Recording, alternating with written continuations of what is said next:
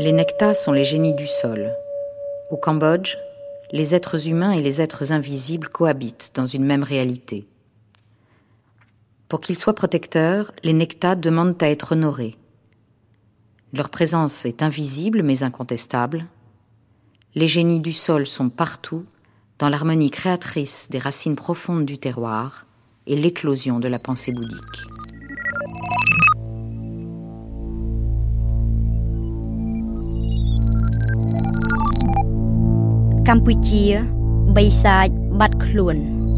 Cambodge, le pays des tigres disparus. Laurent Macchietti, Mehdi El Hadj, Lord de Vulpian.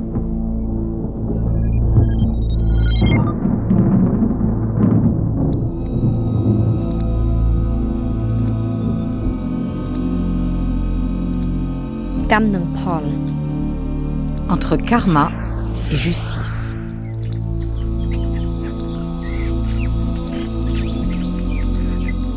Pol Pot est mort de sa belle mort, dit-on, il y a presque dix ans. Yang Sari, Vita Pailin, tous deux ont été condamnés à mort pour génocide en août 1979 par la justice cambodgienne.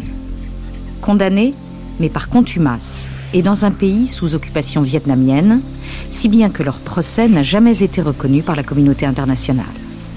Et pour tout dire, beaucoup l'ont oublié. honorably, faithfully, impartially, and conscientiously, and that I will not seek or accept instructions in regard to the performance of those duties or the exercise of those powers from any government or from any other source. Presque 30 ans plus tard, la justice, mi-cambodgienne, mi-internationale, s'apprête à se saisir de cette page d'histoire écrite par les Khmers rouges qui a coûté la vie à plus d'un Cambodgien sur quatre.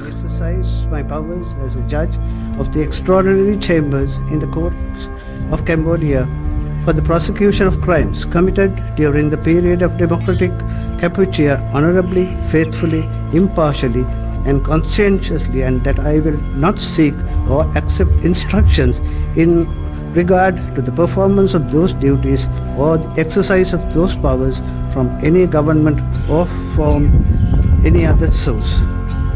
La demande de justice est récente au Cambodge, 1997. Mais avant d'en arriver à un accord péniblement négocié entre les Nations Unies et le Cambodge, il a d'abord fallu en passer par dix ans de tractations houleuses et laborieuses. Depuis la mi-juin, plus rien ne s'oppose, en théorie, au démarrage réel des travaux judiciaires.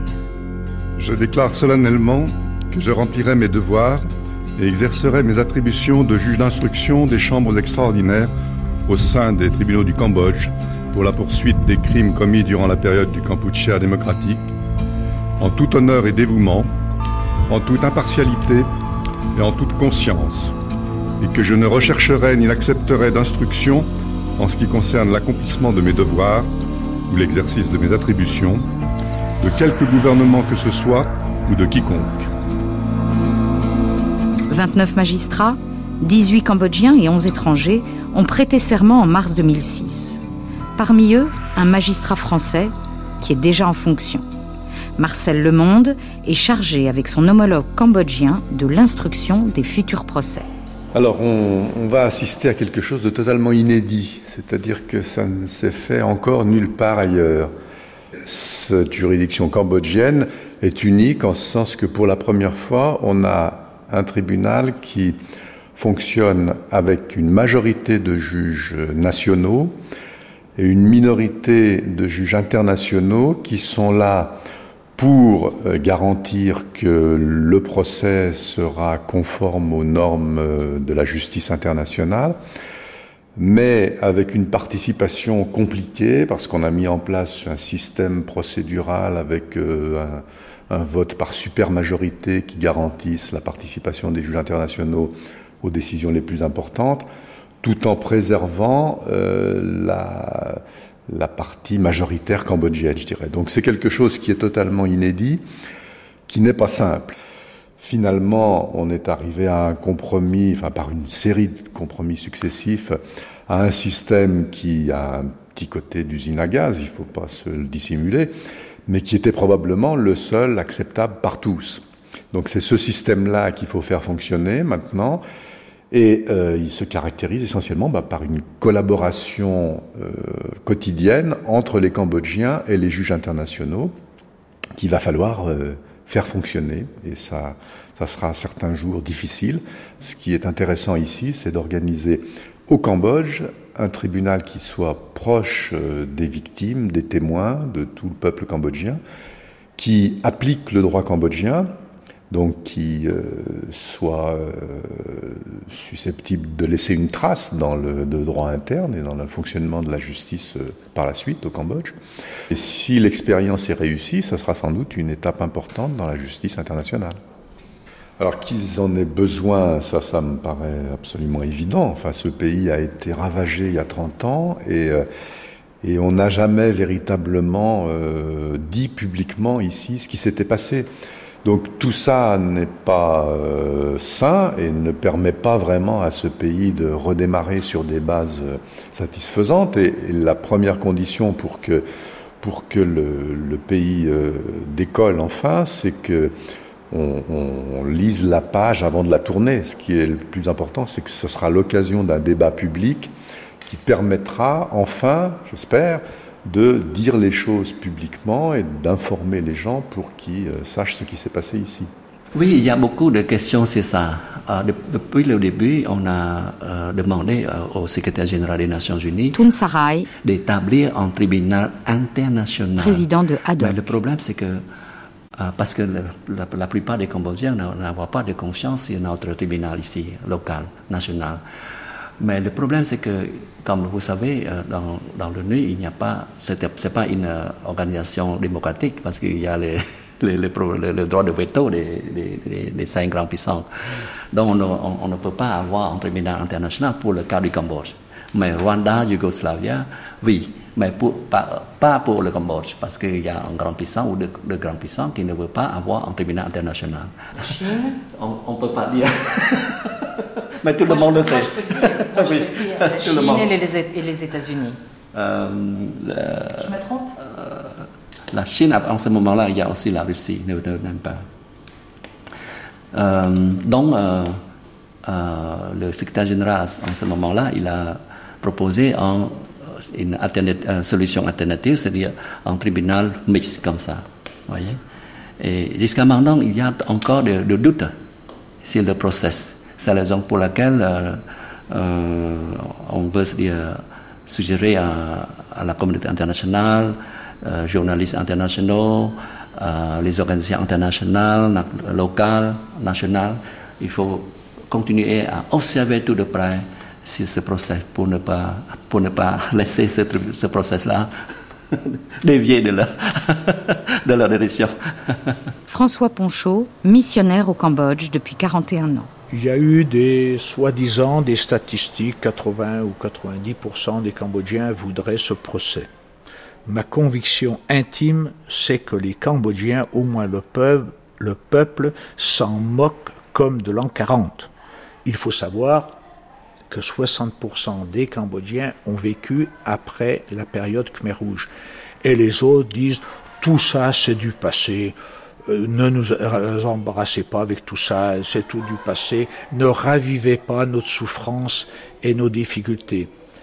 Et personnellement, je suis, je serais assez partisan d'un procès qui condamne les Khmer rouges, mais il faut condamner, il faudrait condamner tous ceux qui sont partie prenante de cette monstruosité les Américains en premier lieu qui ont déversé au total 539 000 tonnes de bombes sur le Cambodge, c'est-à-dire plus que sur l'Allemagne nazie, plus que sur le Japon durant la dernière guerre mondiale. Alors eux, parce qu'ils sont les puissants, on ne les juge pas. Et ils sèment partout la guerre et la désolation. Alors un peu de modestie quand même pour tous ces Occidentaux.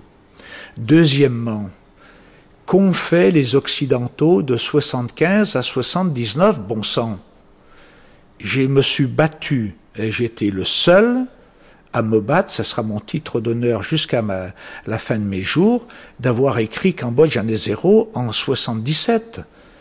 J'étais le seul à une voix discordante sur les crimes des Khmers rouges. Alors toute la gauche française, elle a eu raison de, de lutter contre l'engagement américain euh, au Vietnam, très bien, mais ensuite un aveuglement comme cela. Alors ça, j'aimerais aussi qu'ils soient condamnés, tous ceux qui ont soutenu les Khmers rouges, que ce soit pas uniquement cette bande d'illuminés cambodgiens qui ont, le, qui ont été formés dans les universités françaises et qui, ont été soutenus par tout un mouvement euh, euh, français.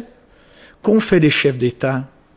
Giscard d'Estaing, je lui ai remis une lettre le 8 octobre 75 parce qu'il recevait le lendemain Sihanouk était en voyage pour les États-Unis, pour l'ONU, et en lui disant tout ce qui se passait au Cambodge, enfin sur une lettre. Je n'ai jamais eu accusé, accusé de réception. Alors, c'est bien de juger les Khmers rouges, mais ça, pour moi, ça me pose une question sur qu'a fait la communauté internationale, ou comme dirait Kouchner, quel est le droit d'ingérence, ou le devoir d'ingérence? Faut quand même, occidentaux, être un peu euh, modeste, surtout les Français. On a jugé Papon combien d'années après la guerre 39-45 Qui a tué Bousquet? On a eu un président de la République qui était décoré de l'ordre de la Francisque, ne nous l'oublions pas. Donc, ne demandons pas aux Cambodgiens de faire des choses que nous, nous n'avons pas été capables de faire. Alors écrire l'histoire aujourd'hui, euh, l'histoire des Khmer rouges il y a 30 ans, euh, sachant que la population euh, se renouvelle très très vite, que les moins de 30 ans n'ont rien connu, bon, juger 30 ans après ceux qui sont encore vivants alors que beaucoup des accusés sont morts, hein, pour peut-être un procès symbolique, on a beaucoup euh, critiqué en France euh, à une époque le procès Papon parce que c'était beaucoup trop tard. Est-ce que c'est pas la même chose ici? Il y a effectivement des difficultés qui proviennent de, de la, Marcel du retard avec lequel on juge. Il y a aussi, d'une certaine façon, des avantages. C'est-à-dire qu'il y a des choses qu'on va pouvoir dire maintenant qu'il était radicalement exclu de pouvoir dire euh, dans les dix ans qui ont suivi le régime. Mais malgré tout ça, moi je persiste à penser qu'on peut arriver à un vrai procès avec un débat judiciaire classique, alors qui aura effectivement des aspects particuliers, parce que ce n'est pas un procès ordinaire, c'est un procès à dimension politique, à dimension historique, donc tout ça change un peu la, la façon de fonctionner pour les magistrats. Mais l'hypothèque politique est lourde ici. Alors, le contexte est particulier, on va dire. Euh, ce serait plus simple de le faire ailleurs, mais ce serait moins intéressant. Donc il faut, avec le contexte et toutes les difficultés qu'il entraîne, il faut euh, arriver à faire un, procès euh, satisfaisant. Or, on sait que les juges cambodgiens, par exemple, n'ont pas de statut. Donc leur indépendance n'est pas légalement garantie, n'est pas juridiquement protégée et ils sont majoritaires. Donc euh, comment organiser euh, l'indépendance et l'impartialité d'une juridiction dont la majorité des juges euh, n'ont pas les garanties de l'indépendance et de l'impartialité? Ça ressemble un peu à la quadrature du cercle, mais enfin c'est très exactement le problème qu'on a eu à résoudre en organisant le règlement de procédure qui était l'activité préalable indispensable qu'on devait avoir, pour justement mettre en place les garanties procédurales qui permettaient de, euh, remédier à ce défaut euh, de départ. Alors est-ce qu'on y est totalement parvenu? L'expérience le dira. Mais enfin, ce que je peux dire, c'est qu'on était conscient de la difficulté dès le départ et qu'on s'est efforcé de, faire en sorte que qu'on ne puisse pas nous reprocher d'être dans une parodie de justice. C'est ça un peu l'idée permanente qui nous habitait. Est-ce que vous pouvez exprimer un peu plus précisément l'hypothèque politique? C'est-à-dire en fait, euh, aujourd'hui, le, pouvoir cambodgien euh, ne, veut pas euh, lâcher les rênes au tribunal. Ben non, je ne peux pas bien m'expliquer davantage parce que, parce que je sortirais de mon rôle de juge pour devenir commentateur politique, ce qui est plutôt votre rôle. Euh, moi, ce que je peux dire, c'est que euh, je travaille au quotidien avec des juges, euh, que je suis là pour les aider à avoir un vrai fonctionnement judiciaire, que je suis conscient de euh, leurs difficultés propres. Euh, ils sont dans une situation qui est probablement euh, pas facile et la mienne est beaucoup plus confortable. Celle des juges internationaux dans cette affaire est, est infiniment plus simple parce qu'ils n'ont rien à redouter, ils n'ont rien à, ils n'ont qu'un fonctionnement habituel à avoir, ce qui est probablement pas le cas des juges cambodgiens. Donc euh, voilà, tout ça est à l'arrière-plan de notre fonctionnement quotidien. Euh, il y a des choses euh, sur lesquelles on ne peut pas débattre, mais qui sont très présentes dans, nos, préoccupations. Alors on, en tient compte. Voilà, je ne peux pas bien être plus précis. Une des difficultés, c'est que l'actuel Premier ministre, qui est quand même aux affaires depuis 1979, est lui-même un ancien Khmer Rouge. Bah, vous comprendrez que je ne vais pas commenter les situations individuelles, et en particulier celle-là. C'est pas, je sortirais un peu de mon rôle si je le faisais. Ce que je peux dire, c'est que euh, il y a des commentateurs qui ont euh, abondamment écrit sur la question. Il y a des bibliothèques entières qui ont été écrites sur le sujet. Alors, euh, bon, on a beaucoup parlé de, la situation de telle ou telle personne en vue actuellement. Bon encore une fois, je ne peux pas aller plus loin dans les commentaires, c'est par les décisions judiciaires que les juges s'expriment ensuite quand ils abordent les questions individuelles, pas par les interviews. Est-ce que les Cambodgiens eux-mêmes euh, auraient pu organiser ce, ce procès sans, auraient eu la volonté d'organiser ce procès? Mais non, ce procès est avant tout un procès politique. Et s'il a lieu, il ne pourra être que biaisé et qu'une parodie de justice. C'est pour ça que j'y suis opposé. François Ponchot. Qui est-ce qui a demandé ce procès? C'est en 1986, ou 96, pardon, au moment où les deux premiers ministres, c'est-à-dire Ranarit et Hun n'arrivaient pas à mettre fin militairement au Khmer Rouge. Alors ils ont demandé à l'ONU de condamner les Khmer Rouges, de faire un procès au Khmer Rouge, en croyant naïvement que l'ONU allait faire le sale travail, allait arrêter les Khmer rouges et les condamner. Et depuis, ils se mordent les doigts, car ils ne veulent pas de ce procès, sauf s'il a un intérêt. Alors l'intérêt, s'il arrive à tout verrouiller, notamment le droit des victimes, alors s'ils arrivent à, tout verrouiller, ils pourront peut dire les Khmer rouges c'est les mauvais, nous on est les bons. Alors si dans cet intérêt, s'il voit cet intérêt-là, peut-être il y aura un jugement un tribunal. Mais ça ne sera qu'une parodie de justice. On a dit qu'on allait euh, juger sept personnes.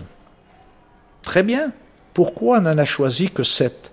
Il y en aurait beaucoup d'autres à, choisir, notamment des conseillers du gouvernement, notamment des gens du gouvernement. Je pourrais citer des noms, mais je ne veux pas. Euh, pour être équitable, pour être juste. Qui est-ce qu'a tué? Ce sont souvent les petits chefs, les chefs de district. Et eux, où on les juge? Et on remet la machine de guerre, la guérilla en route, où on les juge pas, alors c'est pas sérieux. Donc, euh, que faire? Moi, devant une telle situation, je serais plutôt d'attendre. Tun Sarai, président de ADOC. Au moment où notre gouvernement a déclaré que pour avoir la paix, il faut oublier le passé, nous, on n'a pas accepté ça. On a dit que non, on veut avoir euh, en même temps la paix et la justice. Parce qu'on ne peut pas avoir la paix durable sans justice. C'est la raison pour laquelle, en ce moment-là, en 1999, euh, beaucoup des ONG, surtout ad hoc, a initié de, collecter des, surtout des, empreintes, des et des, signatures de la population pour savoir est-ce qu'ils veulent les avoir en tribunal pour juger les dirigeants de Khmer ou non. Et euh, moins de, de, deux semaines, on a pu collecter euh, 80, 85 000 signatures et empreintes des. Cela veut dire que les, Cambodgiens ne veulent pas euh, avoir seulement la paix, mais aussi euh, la justice en même temps pour euh, améliorer la situation de notre pays, surtout réduire l'impunité. L'ANCA a dit anéantissez l'ordre ancien, remplacez-le par l'ordre nouveau. Quand on arrache les herbes, il faut en extirper toutes les racines. Lanka a dit Vous garder ne rapporte rien. Vous détruire n'est pas une perte. David Boyle, juriste auprès des chambres extraordinaires. L'histoire du régime des Khmers rouges est très bien connue. Euh, par contre, ce qui l'est moins, c'est la responsabilité personnelle de, de, chaque acteur de ce régime.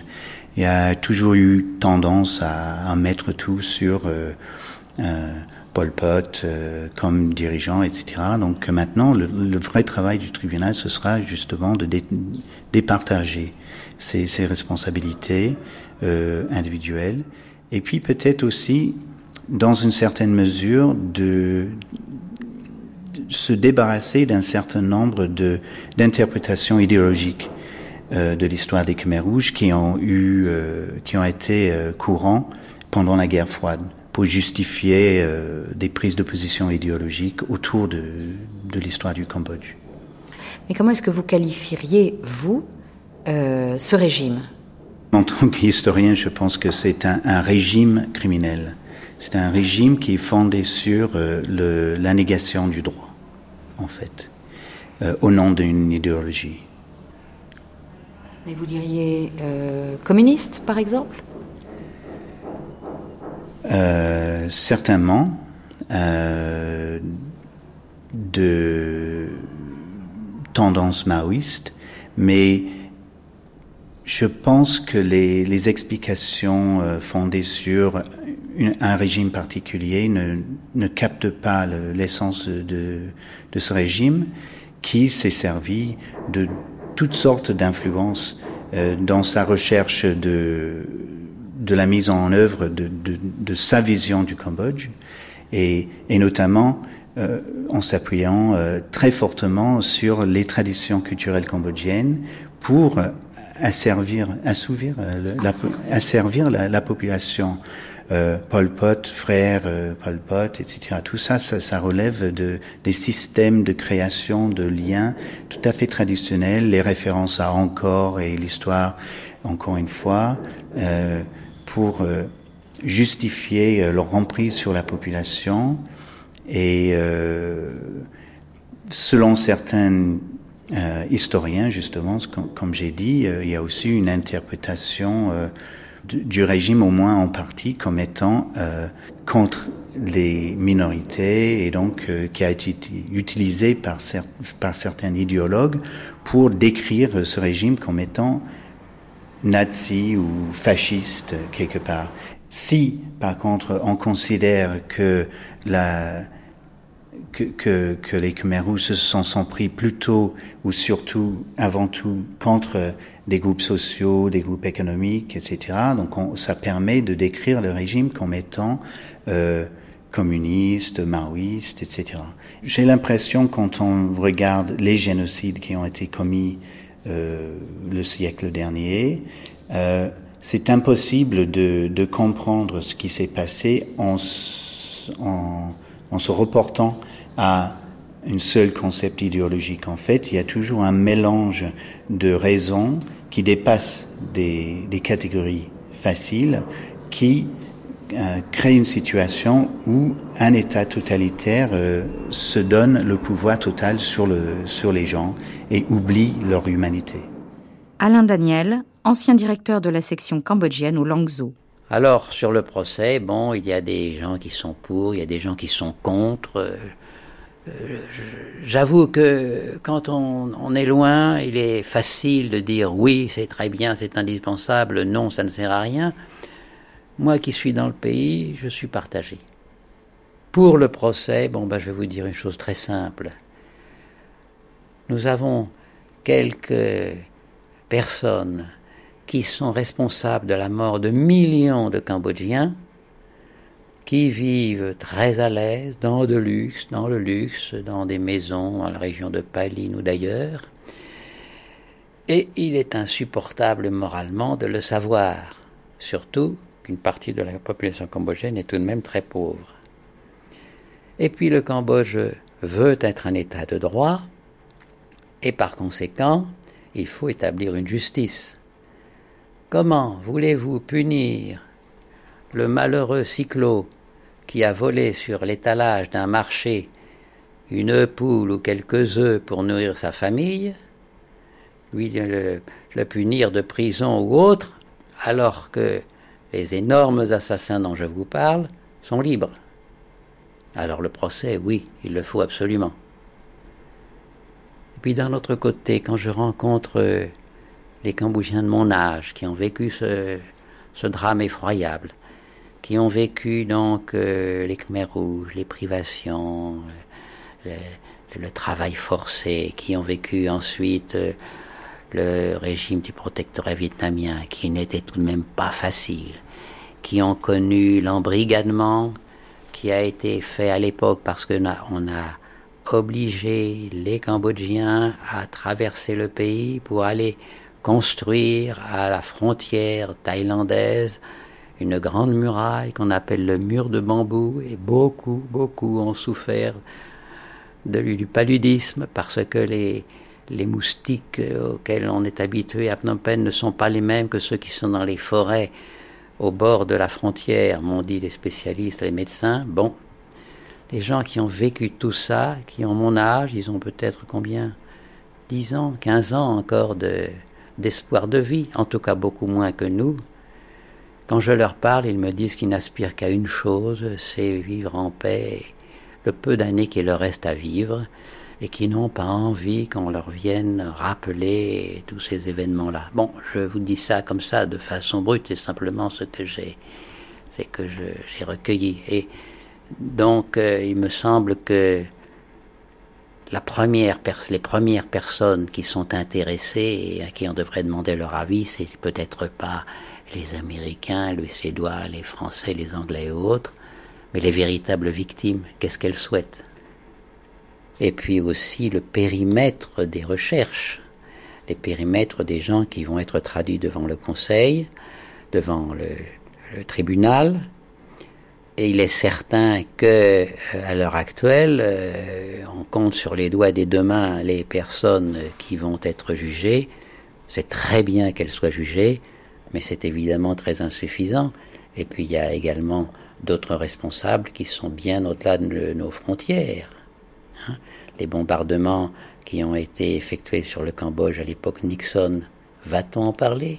Pour donner qu'un exemple. Enfin, je ne suis pas vraiment spécialiste de ces questions, mais voilà, ça pose des problèmes. Pour moi, d'un côté, c'est indispensable, et de l'autre, ça, va être euh, très dur. Un certain nombre de personnes disent que ce procès va être bon dans la mesure où il va permettre de savoir plus de choses sur les Khmers rouges, sur l'organisation des Khmers rouges, etc. Alors ça, je, je dois vous dire que je n'y crois absolument pas. Mais alors pas du tout. Les dirigeants Khmer rouges ont toujours menti. Toujours, toujours, toujours. Dès la prise de Phnom Penh, ils ont évacué la ville en expliquant que la ville allait être bombardée. Bon, c'était peut-être pour des raisons stratégiques, je n'en sais rien mais je n'accorde pas le moindre, euh, la, moindre foi à ce que peut me dire un chef Khmer rouge. Alors je crois que c'est une grande illusion d'imaginer que ce procès va apporter quelque chose de plus à notre connaissance euh, du système Khmer rouge. Et en même temps, je vous dis, je, ne peux pas voir, euh, je ne peux pas supporter de voir ces gens-là vivre et vivre dans le luxe, même vivre tout court. Kim Satavi, juge à la Cour suprême. Bon, je crois que, les chambres extraordinaires sont, sont très très utiles pour le peuple cambodgien. Il n'y a pas que pour le peuple cambodgien, c'est-à-dire pour, euh, ben, je veux dire, pour euh, le procès des, des Khmer rouges. Et il y a aussi d'autres euh, d'autres aspects aussi, c'est-à-dire si euh, le tribunal des Khmer rouges fonctionne bien, ça peut-être pourra euh, améliorer le système judiciaire de ce pays aussi. Parce qu'avec euh, une juridiction euh, mélangée, nationale, internationale comme ça, je crois que ça pourra contribuer à, l'amélioration du système judiciaire de ce pays, aux différents degrés de juridiction de ce pays.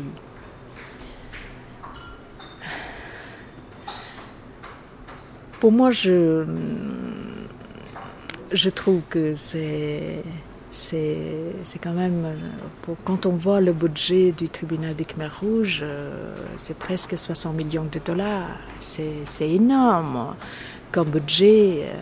Mais quand on voit le budget euh, pour la réforme ben, juridique judiciaire, on a un budget minime. On ne, on on ne pourra pas faire grand-chose pour un tribunal qui qui va jouer euh, au-dessous de, au moins de 10 personnes euh, à un budget euh, énorme. Si, si cela échouait,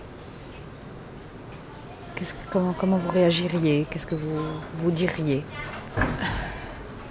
Moi, je, je trouve que ça, c'est vraiment dommage si, si ce sera échoué. C'est vraiment très, très dommage pour le peuple cambodgien.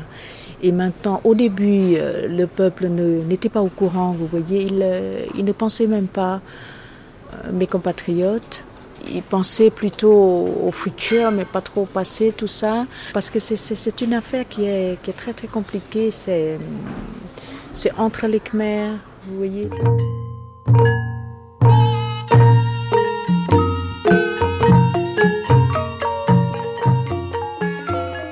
Parmi les questions encore sans réponse, celle-ci. Le roi-père Norodom Sihanouk viendra-t-il comme témoin à la barre du tribunal? Allié des Khmers rouges dès 1970, avant d'être leur prisonnier à partir de 1976, il pourrait éclairer utilement la justice. Mais Sihanouk est considéré comme le père de la nation. Le roi du Cambodge bénéficie d'une inviolabilité à toute épreuve qui dépasse, et de loin, l'immunité du président de la République en France d'aucuns disent que les procès ne pourront pas se tenir de son vivant.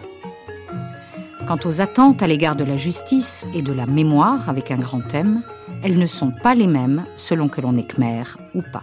Je ne crois pas qu'il existe ici au Cambodge, dans un pays bouddhique et dans une culture bouddhique, une nécessité de devoir de mémoire. Je ne pense pas que ça existe. Je ne crois pas que ça existe. Bon. Jean-Michel Philippi, ethnolinguiste. Ça encore, ça fait appel à une notion sociale très sophistiquée, ce devoir de mémoire. Ça fait appel à une notion très sophistiquée qui veut dire qu'une nation se reconnaîtrait. Ça ne marchera jamais. Non, mettez-vous à la place des Cambodgiens? Bon, ce sont des gens à qui euh, on explique aujourd'hui qu'il faut un procès. Ils vont juger qui? Bah, Ils vont juger des Khmers.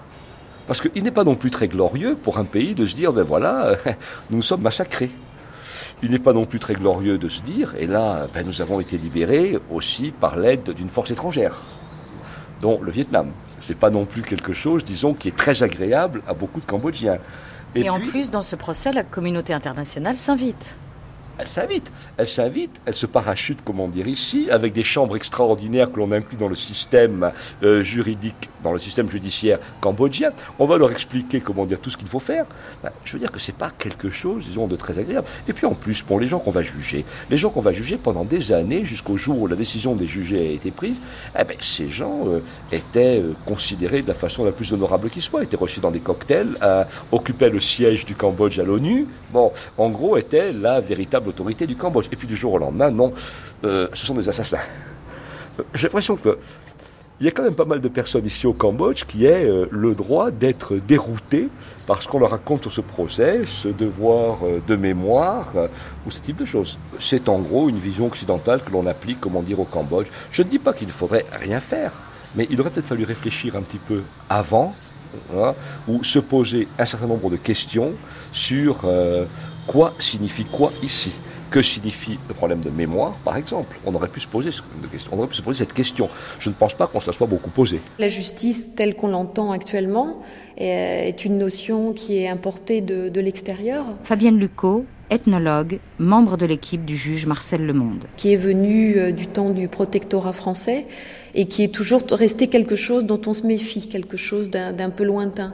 Quand on est dans son village, on préfère recourir à des méthodes traditionnelles de conciliation lors d'un conflit, mais au cas où il s'agit d'un problème majeur, effectivement, on va se retrouver euh, devant le tribunal. Mais on a très très peur du tribunal. Et euh, ici, comme beaucoup de pays très très traditionnels, euh, c'est pas vraiment la justice telle qu'on l'entend qui est pratiquée. Euh, c'est pareil, un rapport de, de, clientélisme. On va essayer de s'acheter un, un, jugement et d'avoir euh, euh, des, des, intermédiaires, des, des, personnages influents au sein du, de la cour pour pouvoir aider à résoudre les cas particuliers. Donc on en a un petit peu peur. C'est quelque chose d'extérieur. Et concernant le, le procès des Khmer rouges, ben, il y a plusieurs points de vue. Il y a des gens qui sont en ville et qui ont une éducation peut-être plus euh, teinté euh, bah, de, de, notions euh, héritées de, de l'Occident. Et pour eux, pour eux, je pense que ça peut être important. D'autant plus qu'ici au Cambodge, il y a encore une grande impunité. Et donc le fait de voir devant les, amener devant les tribunaux euh, des gens pour qui euh, ils ont pu réclamer la justice pendant longtemps peut être euh, quelque chose d'important. Mais autrement, c'est vrai qu'à la campagne, euh, il y a un fond euh, religieux bouddhiste qui est très très important et la notion euh, du karma l'emporte. Il faut dire qu'on est aussi sur des, sur des temps très différents.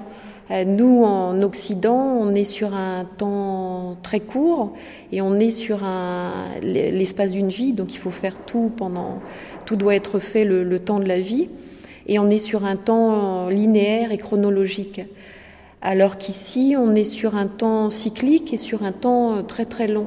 Une action du passé est révolue et on n'a plus moyen d'avoir une action euh, sur ce, sur ce passé, mais par contre, les actions du passé vont se, répercuter dans le, dans le futur. Alors c'est la notion du karma. Les mauvaises actions euh, écloront dans la prochaine incarnation, donc un temps très loin, et les bonnes actions suivront celui qui les, a faites aussi dans un, temps très, lointain. Donc cette forme de, c'est pas de justice, mais de rétribution des actes se fera automatiquement sans que les hommes aient besoin d'exercer une, justice particulière. De même, euh, sur cette notion du temps euh, très, récurrente, très cyclique, où le, passé est révolu, euh, on voit que la, question de, l'écrit, la transmission par l'écrit, ou par l'oral n'est pas très très importante. La transmission aux enfants se fait plutôt par la reproduction, reproduction euh, des gestes. Et même cette histoire euh, sur les Khmers rouges ne va pas être forcément transmise aux enfants. Il n'y a pas de tabou, il n'y a pas de volonté euh, de, de, le cacher, puisque entre personnes du, du, même âge qui ont vécu cette période, ils vont en parler entre eux de manière assez naturelle. Mais on ne va pas penser à raconter une histoire en vue d'éduquer les enfants. C'est une espèce de, temps qui est, qui est mis derrière, qui est, qui est révolu. Et il y a aussi une autre notion qui est importante ici, c'est euh, euh, on peut au cours d'une vie euh, changer de statut, devenir quelqu'un d'autre, puisqu'à l'intérieur, de toute manière, le karma va, va toujours continuer. Mais euh, il est intéressant de remarquer que les, les personnes qui, qui ont été euh, mis en prison, Tamok et Douch, sont les seuls qui ne se sont pas rendus. Donc ils sont restés quelque part dans leur état de Khmer rouge et donc ils peuvent être jugés pour euh, les faits qu'ils ont commis, alors que d'autres Khmer rouges importants, mettons je vois Yang Sari, Que Sampan et Nguyen Chia, à un moment donné se sont, euh, se sont rendus. Et le fait de se rendre dans la société cambodgienne, c'est aussi dire euh, je prête allégeance à un nouveau chef et j'abandonne ce que j'étais avant et je peux devenir différent. Alors de là découle non pas l'idée de justice, mais euh, le concept qui est prôné par le, le, gouvernement actuellement, qui est de réconciliation nationale. Et ça passe par euh, une amnistie et des grâces qui ont été euh, accordées. Et eh oui, oui. Mm. Et dans le monde cambodgien, c'est quelque chose qui est acceptable, où ils ont changé de statut, où effectivement on peut avoir été Khmer rouge à un moment donné, après, c'est pas demander pardon, puisque la notion de pardon, de, culpabilité n'existe pas, mais on prête allégeance à quelqu'un d'autre et on change de statut. Si bien qu'on peut avoir été euh, militaire Khmer rouge et se rendre et retrouver dans l'armée gouvernementale un poste similaire. L'important n'est pas de détruire les gens, mais de les réintégrer. On peut utiliser la plusieurs, plusieurs euh, alternatives solutions pour régler les conflits dans chaque pays.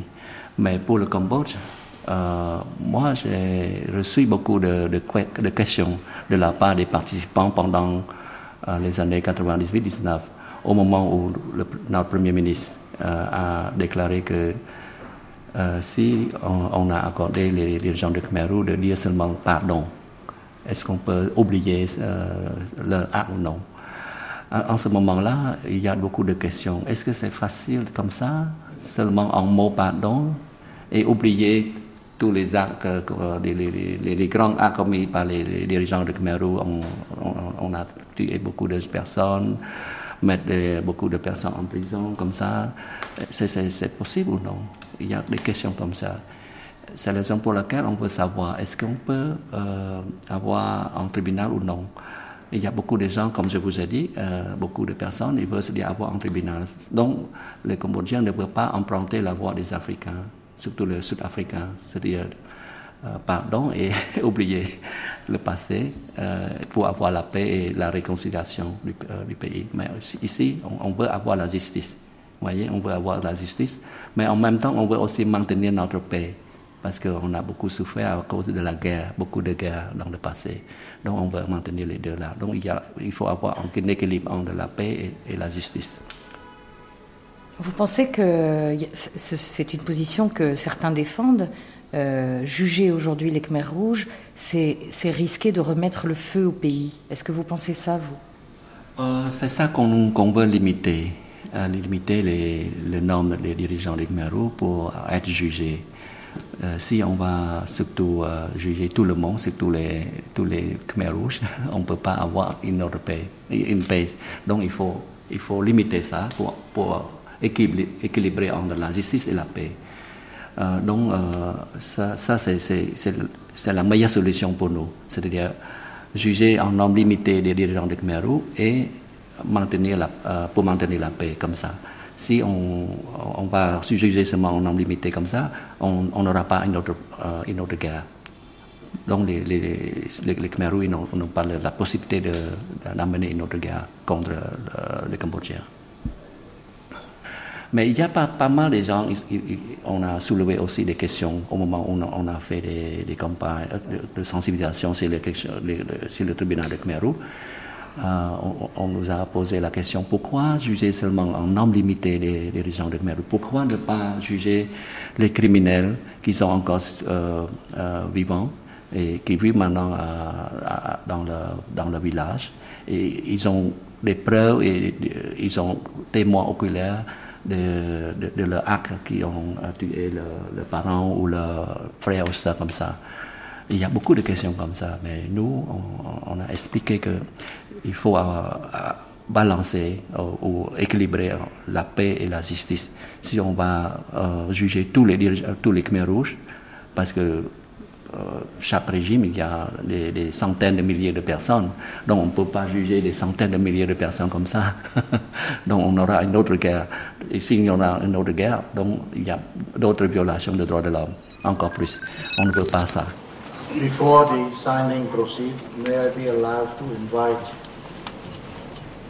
To the stage as witness to the signing.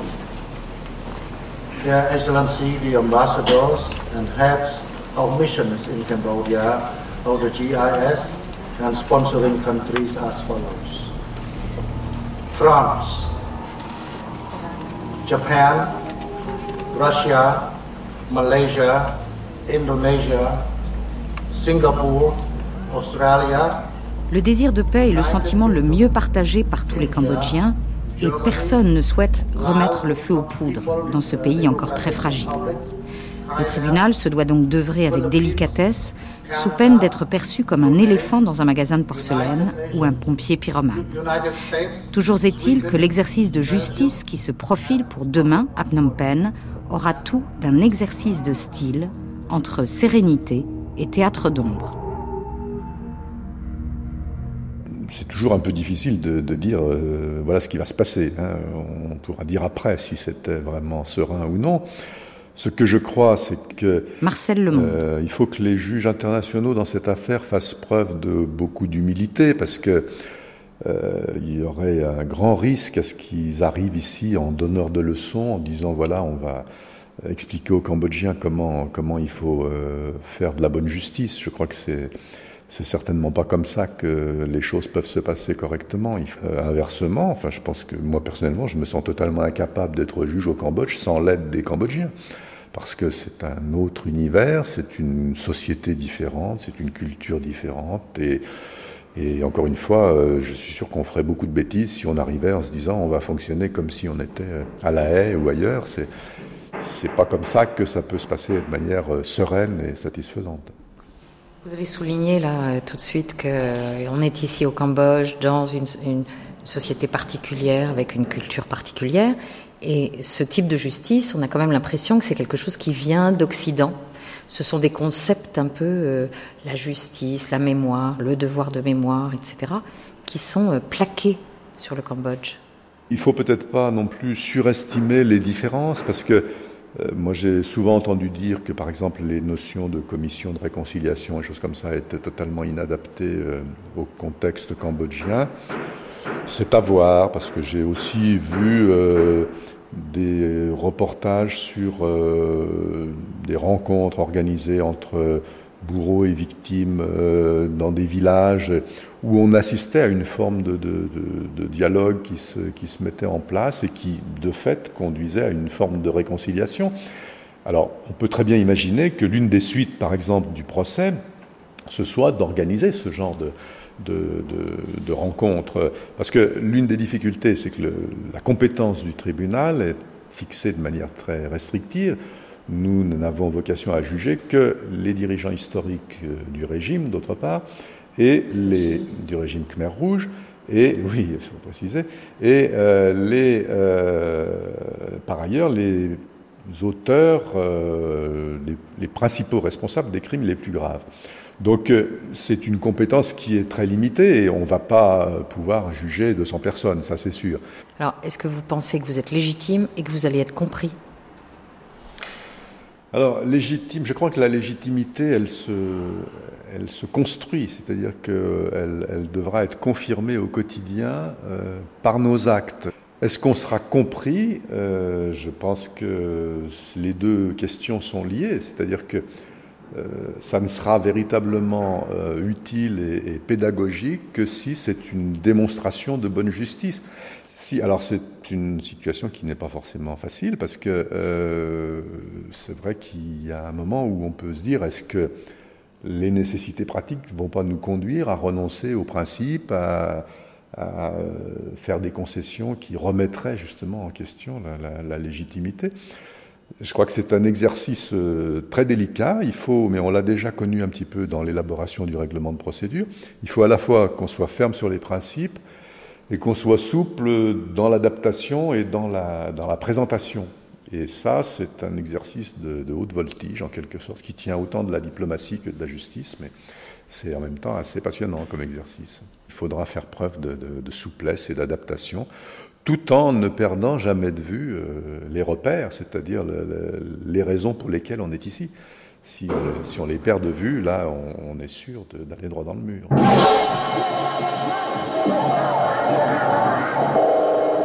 Lanka a dit Il vaut mieux arrêter dix personnes par erreur que de laisser libre un coupable.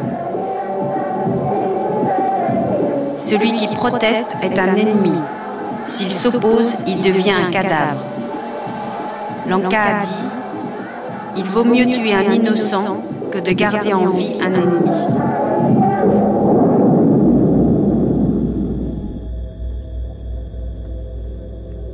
Nul ne peut dire encore qui sera jugé ni quelles seront les incriminations. Les Cambodgiens parlent de génocide au sens sociologique du terme. En cela, ils se réfèrent à la réalité qu'ils ont subie et non au droit. L'expression crime contre l'humanité, très juridique, leur est plutôt étrangère.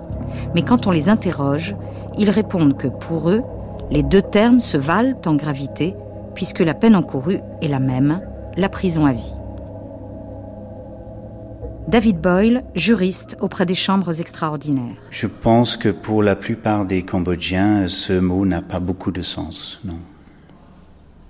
Pour eux, ces questions-là sont plutôt de, de l'ordre du, du, juridique, ça ne les intéresse pas trop, l'important c'est le résultat. Mais il y a aussi un, autre problème, ce qui est, il est tout à fait possible de considérer que certaines personnes soient condamnées pour génocide, génocide pour certains actes envers certains groupes, et que d'autres personnes qui ont souffert euh, euh, soient seulement les victimes de crimes contre l'humanité. Et ça, ça pourrait effectivement être difficile à comprendre pour les Cambodgiens que les victimes d'un seul régime soient en partie des victimes du génocide et d'autres qui soient des victimes de crimes contre l'humanité. Michael Vickery, historien. N'étant pas juriste, je n'ai pas le droit de dire que si c'était ou pas un crime contre l'humanité. Euh, maintenant, on, veut faire croire que l'histoire ne commençait qu'en avril 75, tandis que ce qui, ce qui est arrivé en avril 75 est la suite de ce qui avait commencé à la fin des années 60. On n'a pas le droit de parler de crimes contre l'humanité sans commencer avec tout ce qui s'est passé depuis la fin des années 60 les gens de l'honneur ont commis des crimes contre l'humanité aussi. On pourrait même dire que le bombardement américain en B-52 pendant l'année 73 est des crimes contre l'humanité aussi. J'ai toujours refusé à parler aux journalistes en détail de ce que je pense du procès, euh, par crainte qu'on dirait que j'essaie de l'influencer. Donc, je vais dire maintenant seulement que je ne crois pas que le procès sera un succès. Euh, connaissez-vous en français le mot fiasco? Bon, je crois que ça sera un énorme fiasco. Alors, question aux linguistes. Euh, est-ce que le vocabulaire auquel on est habitué en Occident, le vocabulaire de la Shoah, est opérant ici? Euh, Je veux dire, dans le cadre de la Shoah, bourreau et victime, c'est clair et net, il n'y a pas de problème. Enfin, encore que peut-être des, des, petits nazis pouvaient eux aussi se dire victimes. Euh, là, est-ce que ce vocabulaire vous semble opérant ou est-ce que effectivement certains Cambodgiens n'ont pu faire autrement que de se déclarer euh, Khmer Rouge et d'agir en tant que Khmer Rouge? Vous savez, c'est très compliqué de faire la différence entre Khmer Rouge et non Khmer Rouge ici. C'est quelque chose de très difficile. Le vocabulaire de la Shoah. Jean-Michel Philippi. La Shoah permettent de créer pour la première fois ce concept de génocide. Il s'agit euh, ben, du cas d'école, de ce qui restera dans l'histoire comme la terreur nazie, qui sélectionne au départ une catégorie d'individus, juifs, mais aussi tziganes, et bon, j'imagine que s'ils avaient eu le temps, tout ce qu'ils classaient dans des races inférieures, sélectionnent et décident, d'accord, d'en finir avec. Ça n'a jamais été le cas ici il n'y a jamais eu une catégorie d'individus prédéterminés euh, par l'ANCA au Cambodge avec qui on devait en finir. C'est-à-dire qu'il n'y a jamais eu une liste de personnes, d'individus, euh, voire une ethnie particulière qui a été désignée dès le départ comme, euh, disons, euh, euh, devant être éradiquée de la surface de la Terre. Ici, on a un rouleau compresseur qui s'est abattu sur une société avec une force inégale pendant près de 4 ans, et dans lequel, à tour de rôle, on mettra les gens de ville dehors, bon, ils, vont mourir, ils vont mourir par dizaines de milliers sur les routes. Ensuite, euh, ce sera ce peuple ancien pour en arriver finalement à boucler la boucle avec la révolution dévorant ses enfants, les Khmer rouges, d'accord, d'Antrosline, voilà, qui vont également y passer. C'est un cas classique, finalement, de terreur communiste que l'on retrouve dans le stalinisme, euh, euh, qui culmine avec ce fameux procès de 37, que l'on retrouve également dans le maoïsme de la révolution culturelle. Hein. Mais il n'y a pas ici, à mon sens, de génocide à proprement parler. On peut pas parler, on peut parler de crime contre l'humanité, aussi imprescriptible que le génocide, hein, mais on ne peut pas parler véritablement de génocide. Et à mon avis, c'est ce qui crée un malaise profond. Ce qu'il faut chercher en tant que juriste, c'est quelle était l'intention des gens qui ont commis les crimes. Et bien évidemment, ces personnes-là peuvent avoir eu leur propre définition des groupes. Et ça, c'est ça qu'on doit essayer de chercher. Et donc, ce n'est pas au tribunal de définir des groupes, c'est pas au, tribunal d'imaginer quels ont pu être les groupes visés. C'est vraiment d'essayer, à travers les déclarations, les documents officiels et les actes eux-mêmes, les faits, quelle était l'intention des Khmer rouges. Mais comment euh, prouver leur intention? Il n'y a certainement pas eu euh, euh, de conférences ou de réunions de Wannsee, il n'y a pas eu de papier signé par Pol Pot ou un autre disant à partir d'aujourd'hui génocide. Il y a eu un certain, certain nombre de documents à la fois avant et pendant le régime des Khmer rouges. Il y a aussi des déclarations faites à la radio qui relevaient de la propagande. Donc, euh, même quand on a des déclarations, il faut aussi se, demander quel était le, but de ces déclarations. Euh, mais euh, c'est en général le cas, et ça a certainement été le cas dans les, les procès récents, euh, Rwanda, Yougoslavie et donc pour le Cambodge aussi, que ce sera surtout à travers la façon dont les crimes ont été commis qu'on sera obligé d'inférer quelle était l'intention de ceux qui sont euh, poursuivis. Est-ce que vous pensez que le vocabulaire classique euh, qu'on utilise euh, à propos de la Shoah est opérant concernant le régime des Khmer rouges? C'est-à-dire, on parle, à propos de la Shoah, on, parle des concepts de bourreau et victime.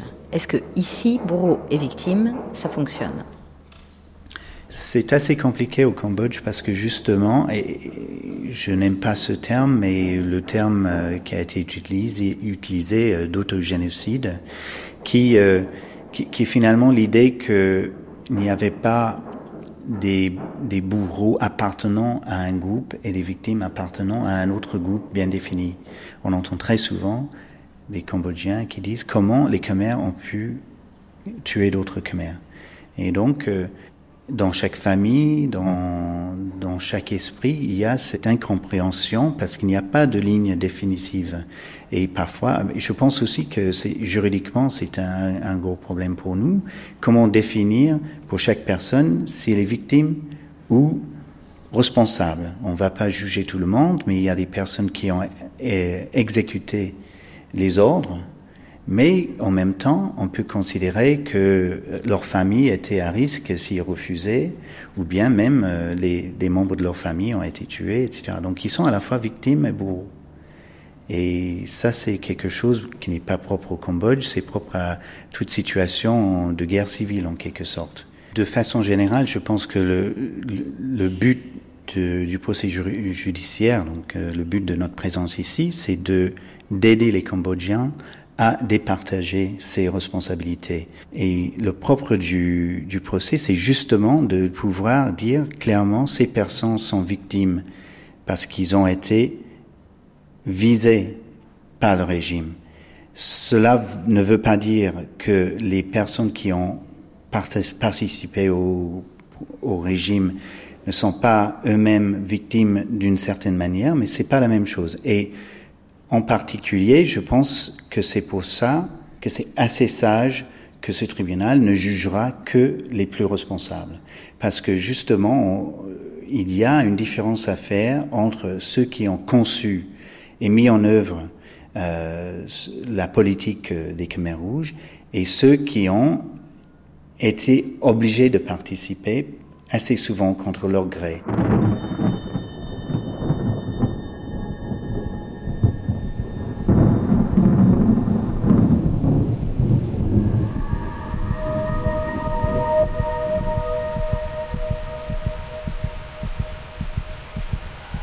Victimes, bourreaux, génocide, crimes contre l'humanité, juger semble nécessaire, mais nul ne peut dire ce qu'il adviendra du processus judiciaire dans ce pays. Le Cambodge n'est pas le Rwanda. La justice internationale a déjà 27 fois reconnu le génocide des Tutsis, qui n'est plus contestable. Fort des décisions rendues à Arusha, le Rwanda a mis en place les juridictions Gachacha, inspirées du droit traditionnel, qui lui permettent de s'emparer du contentieux de moindre niveau. Mais le Cambodge n'en est pas là. Il ne fait qu'entrer dans le processus de jugement et de reconnaissance des crimes commis par les Khmers rouges, en commençant lui aussi par les plus hauts responsables. Mais rien ne lui interdira plus tard de juger aussi les petits exécutants des crimes Khmer rouges. ទីនេះវិសុបារាំងវប្បធម៌ France Culture សូមគោរពអញ្ជើញលោកអ្នកនាង ស្ដាប់នាទី ប្រវត្តិមហាសោកនាដកម្មកម្ពុជា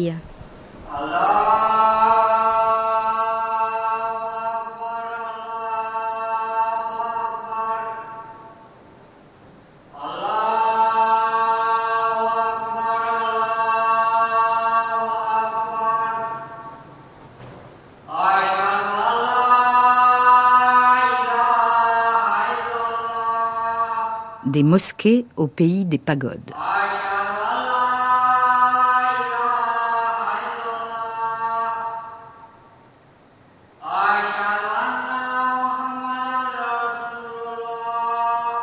Phnom Penh réserve bien des surprises aux visiteurs.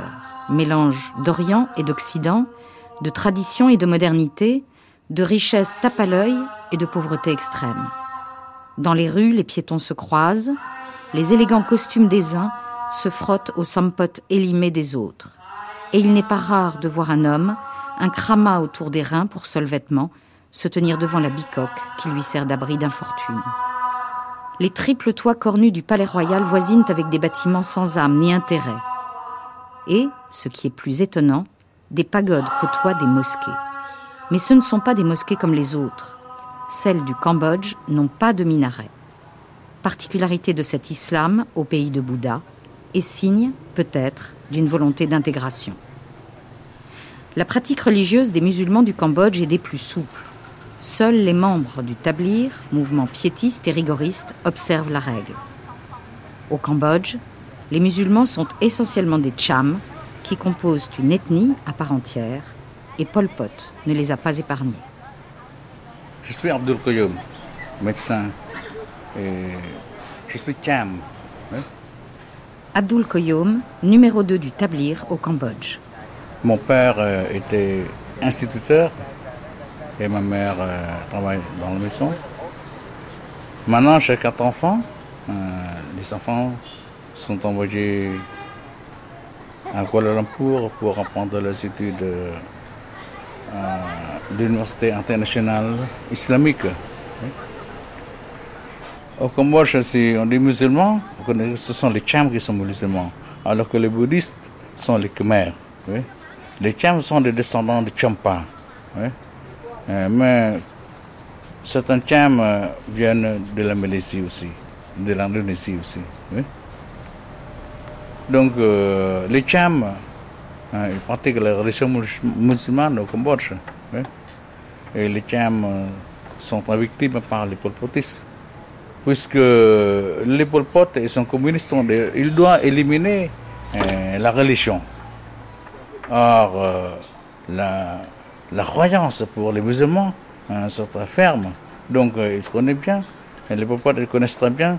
Donc, là, l'objectif de détruire, d'assassiner tous les chiens. Voilà, le but de Pol Pot. Agnès de Féo, ethnologue. Les origines de l'islam sont très mal connues en fait. Euh, on n'a pas beaucoup de documents. On estime que l'islam était déjà là au XVe siècle.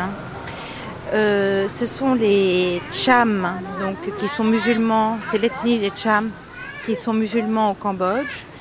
Euh, il y avait des Malais avant leur arrivée parce que les Chams ne sont pas originaires du Cambodge, mais ils sont arrivés d'un royaume qui était juste à côté, qui était localisé dans le sud du Vietnam et qui s'appelait le Champa. Donc face aux, défaites euh, du Champa euh, devant l'armée vietnamienne, euh, les Chams sont arrivés au Cambodge. Aujourd'hui, il y a plus de Chams au Cambodge qu'au Vietnam.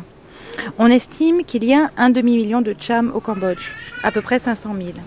Donc on a une entente idyllique entre les deux communautés, mais quand même une marginalisation des musulmans depuis assez longtemps parce qu'ils sont, ils sont restés confinés à des métiers, à des métiers, des petits métiers autour de la société cambodgienne. Par exemple, celle le, métier de boucher.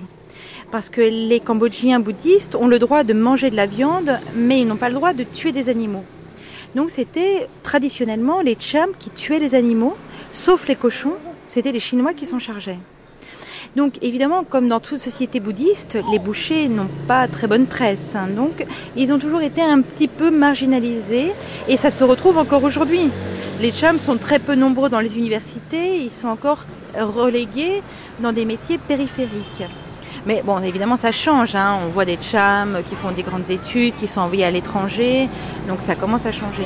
François Ponchot, missionnaire et fin connaisseur du Cambodge.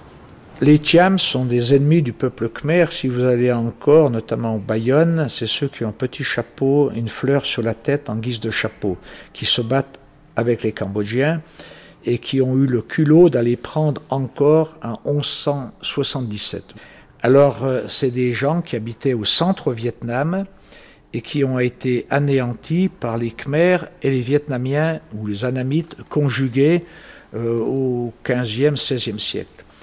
Alors, au contact de, des Malais qui étaient au Cambodge, ils se sont, euh, islamisés c'est un peu comme euh, par souci d'identité. Alors actuellement, ils sont pas très fanatisés, bien qu'on commence à voir des, des tchadors, euh, des femmes habillées tout en noir avec seulement les deux yeux qui, qui apparaissent. Alors du temps des Khmers rouges, effectivement, ils ont été... Ben, D'abord, ils ont eu deux traitements différents. Dans un premier temps, comme les Khmers euh, méprisaient volontiers les Tiams, qui étaient des anciens ennemis. Euh, les Khmers, notamment du temps de Lonol, les ont méprisés, ou même du temps de Sihanouk. Donc les Tiams étaient généralement opposés aux Khmers de Sihanouk et de Lonol, même si euh, Sihanouk a eu le culot de les appeler des Khmers islam, ils ne sont pas Khmers, ils sont Tiams. Alors ces Khmers islam étaient méprisés par les Cambodgiens, et les Khmers rouges, au départ, s'en sont servis comme un peu fer de lance de leur armée. Et puis ensuite, alors, quand les Khmers rouges ont eu le pouvoir, ils ont été pris par la maladie de l'égalitarisme. Il fallait que tout le monde entre dans le même moule euh, tracé par l'Anka. Donc absolument aucun particularisme, euh, ni religieux, ni vestimentaire. Alors c'est dans ce sens-là qu'il faut interpréter le massacre des Tiam qui bon, euh, voulaient garder leur religion, qui, il faut bien le dire, est très contraignante sur le plan social. Il y a les prières cinq fois par jour, il y a un habit spécial, euh, les femmes doivent avoir la tête couverte, etc. Tout autant de choses que les Khmers rouges ne voulaient pas admettre, puisqu'il fallait absolument rentrer dans le moule socialiste qu'ils avaient défini. Et donc ils ont été en but, je dirais pas un génocide, mais du moins ils ont été une population particulièrement ciblée. Et effectivement, beaucoup sont morts. Alors on a transformé les, les mosquées en porcheries, par exemple, pour humilier les Tiam. Hicham Moussar, franco-cambodgien. Mes ancêtres étaient Tiam. Je me considère... Euh, je me suis toujours considéré comme Khmer, comme Cambodgien. Moi, je ne me considère pas comme Cham. Pourquoi? Parce que je ne parle pas le, le. Mon père était d'une famille très, très, très pauvre, euh, donc eux, ils parlaient de Cham, etc. Euh, c'était une façon pour eux de se distinguer, de se souvenir qu'ils venaient d'un peuple euh, orgueilleux, enfin bref. Et ce nom que j'ai est un peu difficile à porter, mais j'en suis également très fier parce que c'est le nom de mon père difficile à porter parce qu'on considère encore aujourd'hui que, euh, que les Cambodgiens doivent être bouddhistes et même les Cambodgiens eux-mêmes me disent Oh, tu n'es pas Khmer, tu es Cham. Ou ceux qui sont un peu plus cultivés et qui sont un peu plus diplomates disent Tu n'es pas Khmer normal, tu es Khmer islam. Oui, d'accord. Mais euh, toujours est-il que euh, je, je ressens véritablement qu'il y a un lien très fort entre les Cambodgiens, entre les Khmers et que je fais partie de ce groupe et que j'ai envie de, faire partie de ce groupe.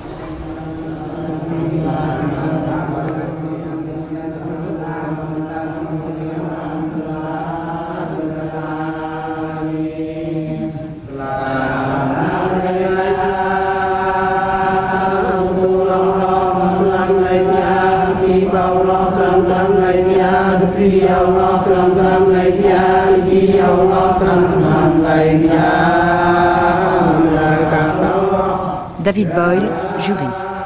Les historiens parlent de, des minorités qui existaient au Cambodge, et puis la question est, de savoir dans quelle mesure ils auraient été visés plus ou moins euh, que la population khmer. Donc il s'agit euh, essentiellement de, des Vietnamiens, euh, dans un sens à la fois sociologique, ethnique et national, les Cham, donc qui étaient à la fois une minorité culturelle, ethnique et religieuse. Euh, les Chinois, c'est plus difficile parce que les, Chinois au Cambodge sont très intégrés à la société. Euh, je dirais que pour l'essentiel, il s'agit de, de, ces minorités-là. Les bonzes? C'est difficile à considérer les bonzes comme une minorité. J'aurais plutôt tendance dans, dans l'esprit du droit international de les considérer comme une partie d'un groupe euh, religieux qui serait euh, donc euh, la, la, religion majoritaire au Cambodge, le bouddhisme. Et ce qui est intéressant, c'est qu'on oublie souvent que dans la définition du génocide, par exemple, que c'est une volonté ou une intention de détruire en tout ou en, partie un groupe. Et donc, euh, il est tout à fait concevable de considérer euh, que détruire euh, tous les leaders, toutes les, personnes qui créent le lien dans un groupe est une façon de détruire le groupe. Le sénateur Sabou Bacha. Alors que les camps qui peuvent subsister pendant la période de Khmer Rouge, souvent il ne se déclare pas qu'il n'est plus calme, il mange du cochon, il fait comme tout le monde.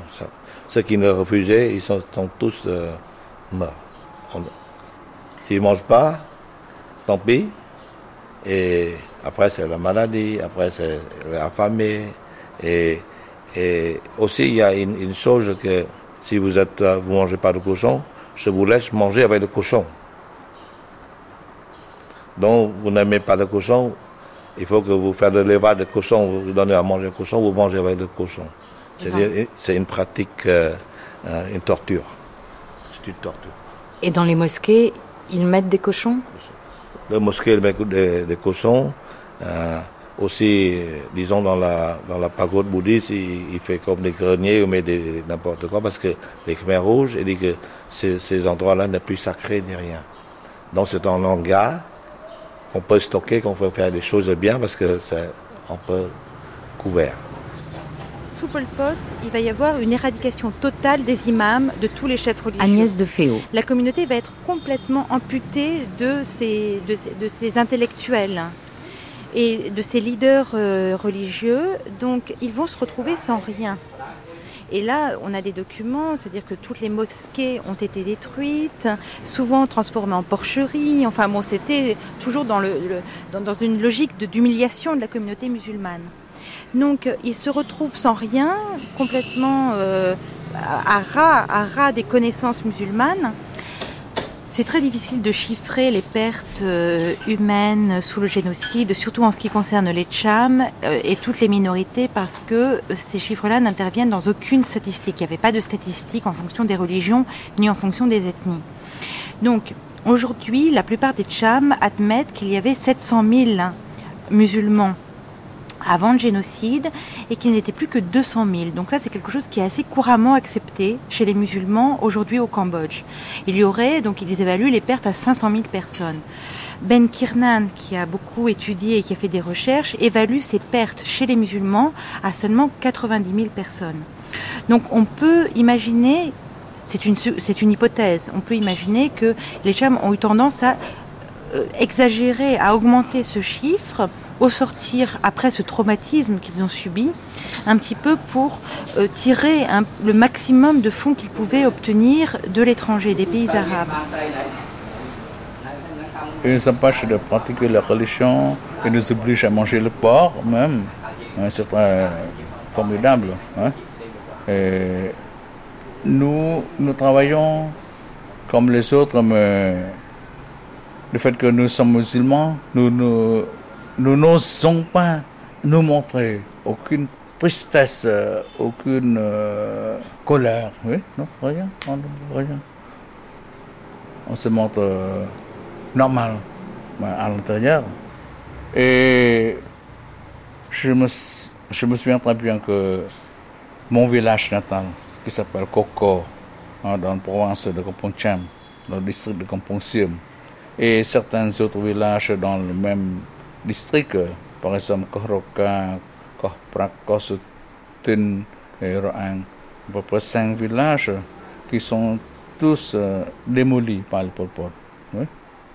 Quand je retourne à mon village après le régime de Pol je ne connais pas où est ma maison, parce qu'on ne peut pas voir la maison et en regardant plusieurs fois, on ne connaît que les arbres, certains arbres. Donc c'est tous éliminés, tous éliminés. Et les mosquées, les mosquées dans le village que j'étais là-bas, on a enlevé les murs et puis on enlève le port. Ouais? On enlève le port. Le mosquée de mon village, propre village, mon village natal, a été euh, détruit, détruite, complètement détruite. Nous sommes plus souffert que les bouddhistes. Parce que nous savons très bien que les Pol Pot, politique, sa politique, c'est d'éliminer les Cham avant. Donc, euh, il a dans son dossier que les Cham sont les ennemis numéro un à éliminer. Après ça, ce sont les Américains, les ennemis, ennemis numéro deux. Ouais. Ouais. Parce que les Cham, ils ont la, la croyance dans son cœur. Donc, euh, il faut assassiner tous les Cham pour euh, devenir euh, un pays communiste authentique. Jean-Michel Philippi, ethnolinguiste. Il n'y a jamais eu dans le discours de Lankar une minorité particulière qui était visée et qui devait être, bon, comment dire, éliminée. Bon, il est évident, par exemple, que de toutes les minorités, les Cham ont particulièrement souffert du régime euh, du régime Khmer Rouge. En tout cas, il se trouve que les Tchams, en tant que, enfin les les musulmans en tant que minorité, ont été euh, une cible particulière. Mais ça peut s'expliquer autrement. Ben, Ce sont des gens, d'accord, qui par le fait qu'ils aient une religion différente, une organisation sociale beaucoup plus forte, beaucoup plus structuré. Quand vous observez des villages Tcham et que vous les comparez aux villages Khmer en général, vous remarquez que le village Tcham est toujours finalement beaucoup plus compact, d'accord, avec des organisations d'entraide, un réseau, etc. Et puis surtout, on ne retrouve pas ce phénomène qu'on retrouve très souvent euh, en pays, en culture bouddhiste, cette atomisation du social. Cette religion n'atomise pas le social. Elle n'atomise pas le social comme bon, le bouddhisme le fait. Hein. Il, y a, euh, il y a dans, euh, disons, euh, la conception bouddhiste de la société une forme, disons, de vide. Ce n'est pas le but ultime, finalement, du bouddhisme, de prendre en compte cette société, de, comment dirais-je,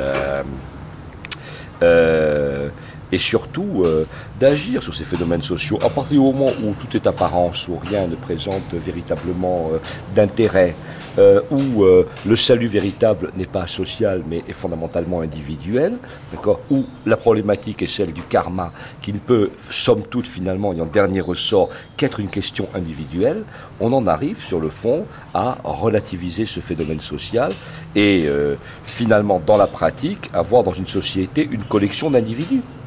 Euh, l'islam voit les choses tout à fait différemment. Là, les choses sont radicalement différentes. Il y a des liens, par exemple, entre euh, religion islamique et pouvoir, qui ne sont pas du tout ce que le bouddhisme pourrait faire jouer. Le fait est que là, les Khmer rouges se trouvent face à des individus qui sont organisés qui ont une langue aussi particulière qu'est le Tcham, qui ont une religion particulière qui est l'islam, qui ont des réseaux de solidarité particuliers. Et il est évident que ces gens-là, bon, qui ont toujours euh, vécu euh, dans euh, une certaine autonomie et très souvent une méfiance réciproque dans les rapports avec les Khmers, bah, n'ont peut-être pas forcément l'intention de se laisser faire au départ.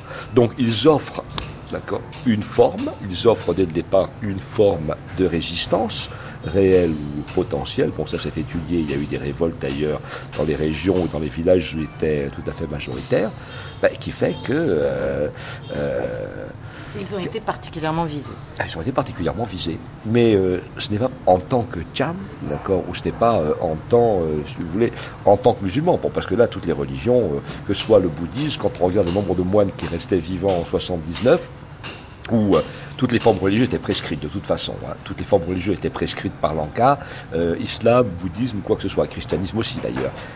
Et donc, c'est surtout, à mon sens, s'ils ont été particulièrement, s'ils ont particulièrement souffert euh, à l'époque du régime Khmer Rouge, eh bien, c'est non pas en tant que Tcham, je ne crois pas que ce soit non plus en tant que musulman, mais c'est précisément parce que cette religion et leur particularisme ethnique leur permettaient d'avoir une, une organisation et une résistance. Dès la fin du génocide, les musulmans vont faire appel aux riches pétromonarchies du Golfe pour obtenir des aides, notamment dans la reconstruction des mosquées. Euh, on estime néanmoins que 85% des mosquées ont été détruites. Donc effectivement, il fallait euh, un apport de fonds très important pour reconstruire la communauté, pour les aider à, ressouder leur mémoire, euh, alors qu'ils étaient complètement amputés de tout, de tout leader religieux. Mais au niveau des chiffres, on peut, douter des chiffres qu'avancent aujourd'hui les musulmans. Euh, on peut encore aujourd'hui en Malaisie, dans les journaux malais, on a des bons à découper d'ONG pour donner de l'argent euh, au Cham du Cambodge et on fait toujours appel à ce, génocide qui s'est produit il y a 30 ans. Donc c'est encore un argument d'autorité pour faire appel aux fonds et aux dons privés, hein, tout simplement, dans les, pays comme le Koweït ou l'Arabie Saoudite, ou même euh, au Maroc ou dans tous les pays arabes et musulmans, on utilise le génocide pour justifier la demande de fonds. Sur la question du procès, est-ce que les Chams vont exiger certaines choses ou réclamer certaines choses en tant que Cham face à la justice? Pour le procès, moi j'ai rencontré des, anciens, des Cham. Il a toujours quelque chose euh, dans, son cœur. Le sénateur Sabou Bacha. Le fait de le forcer à manger du cochon, le fait de forcer les dignitaires à faire l'élevage de, de, de, des porcs dans, euh, dans, le, dans le mosquée et bannir toutes les choses comme ça, ils ont toujours marqué, il a, il a voulu en euh, procès, procès. Mais euh, les jeunes aussi, les jeunes, il a vu que, bon, les jeunes, c'est bien presque universel que euh, ce qui a commis un crime euh, comme ça doit être puni. Et la, force majorité que ces gens, là, ils, veulent aussi voir que, tous les, leaders Meroum, il a dit, pas tous les, grands leaders, tous les, les, bourreaux de, Khmer soient punis aussi. Mais là, ça dépassé le, le, tribunal extraordinaire pour les Khmer Rouges. Il juge que les autres personnalités responsables euh, n'ont pas pour tout Mais les gens, parce qu'il a aussi, il y a les bourreaux, il y a les, les sont encore vivants, ils restent là, à côté. Certains sont un pouvoir aussi, encore, encore des pouvoirs, mais ils n'osent pas. Parce que là, dans ce cas, ils, il continue à se retirer. C'est ça, je dis, la méfiance, il a encore la peur. Ils n'auront pas terminé de, parce que l'image de, de bourreau, le massacre flâne encore, qui présente encore comme le, comme le fantôme derrière le, le mur. Alors on va en venir à la question judiciaire, la question du procès. Déjà, pour la période Pol Pot, est-ce que vous, vous parlez, euh, est-ce que vous utilisez le, mot ou le concept de génocide Ou un autre mot, par exemple crime contre l'humanité, ou autre chose, massacre Oui, je concept de génocide de Pol Pot, c'est différent de, Hitler. Hein? Hitler, euh, il assassine euh, les, Israéliens, les Juifs.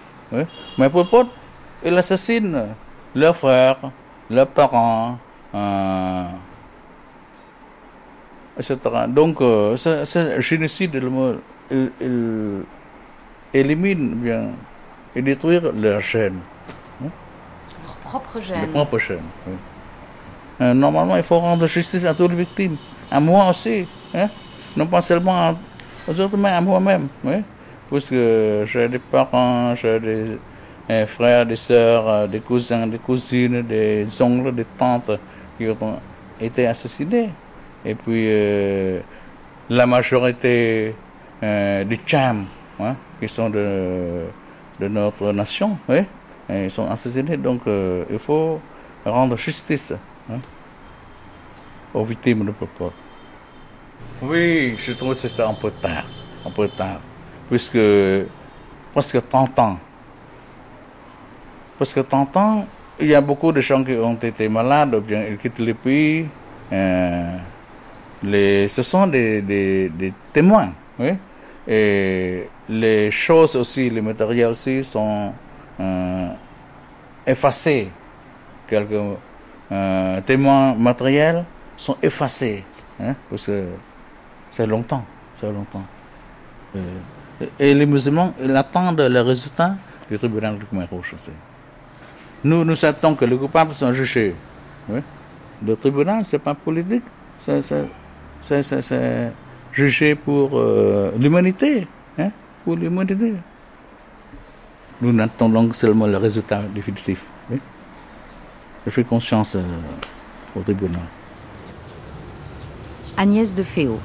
Les musulmans du Cambodge ne, ne sont en majorité nulle part.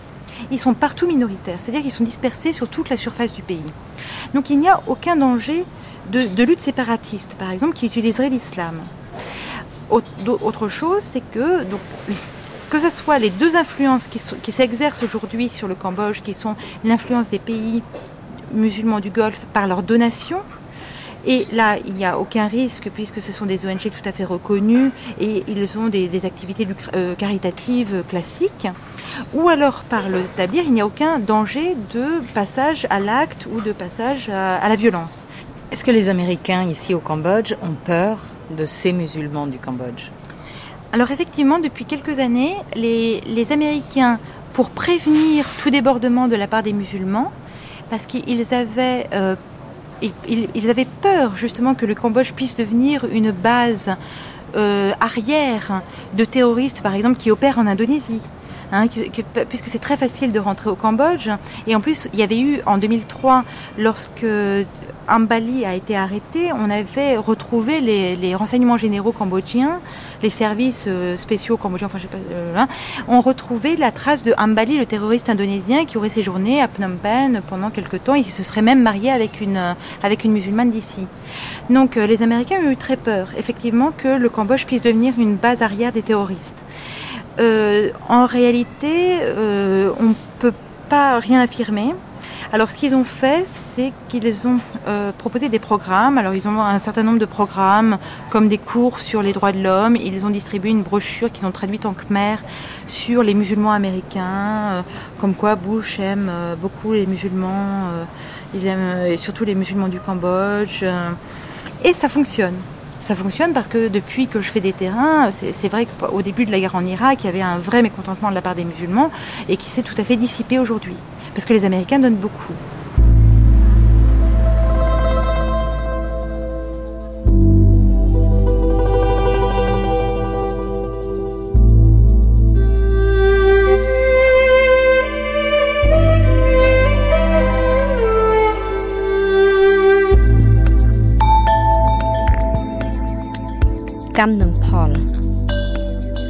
Entre karma et justice.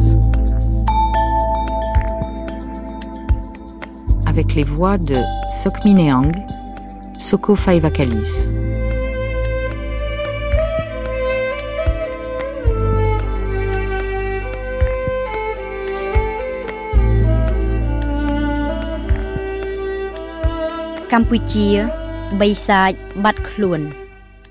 Cambodge, le pays des tigres disparus.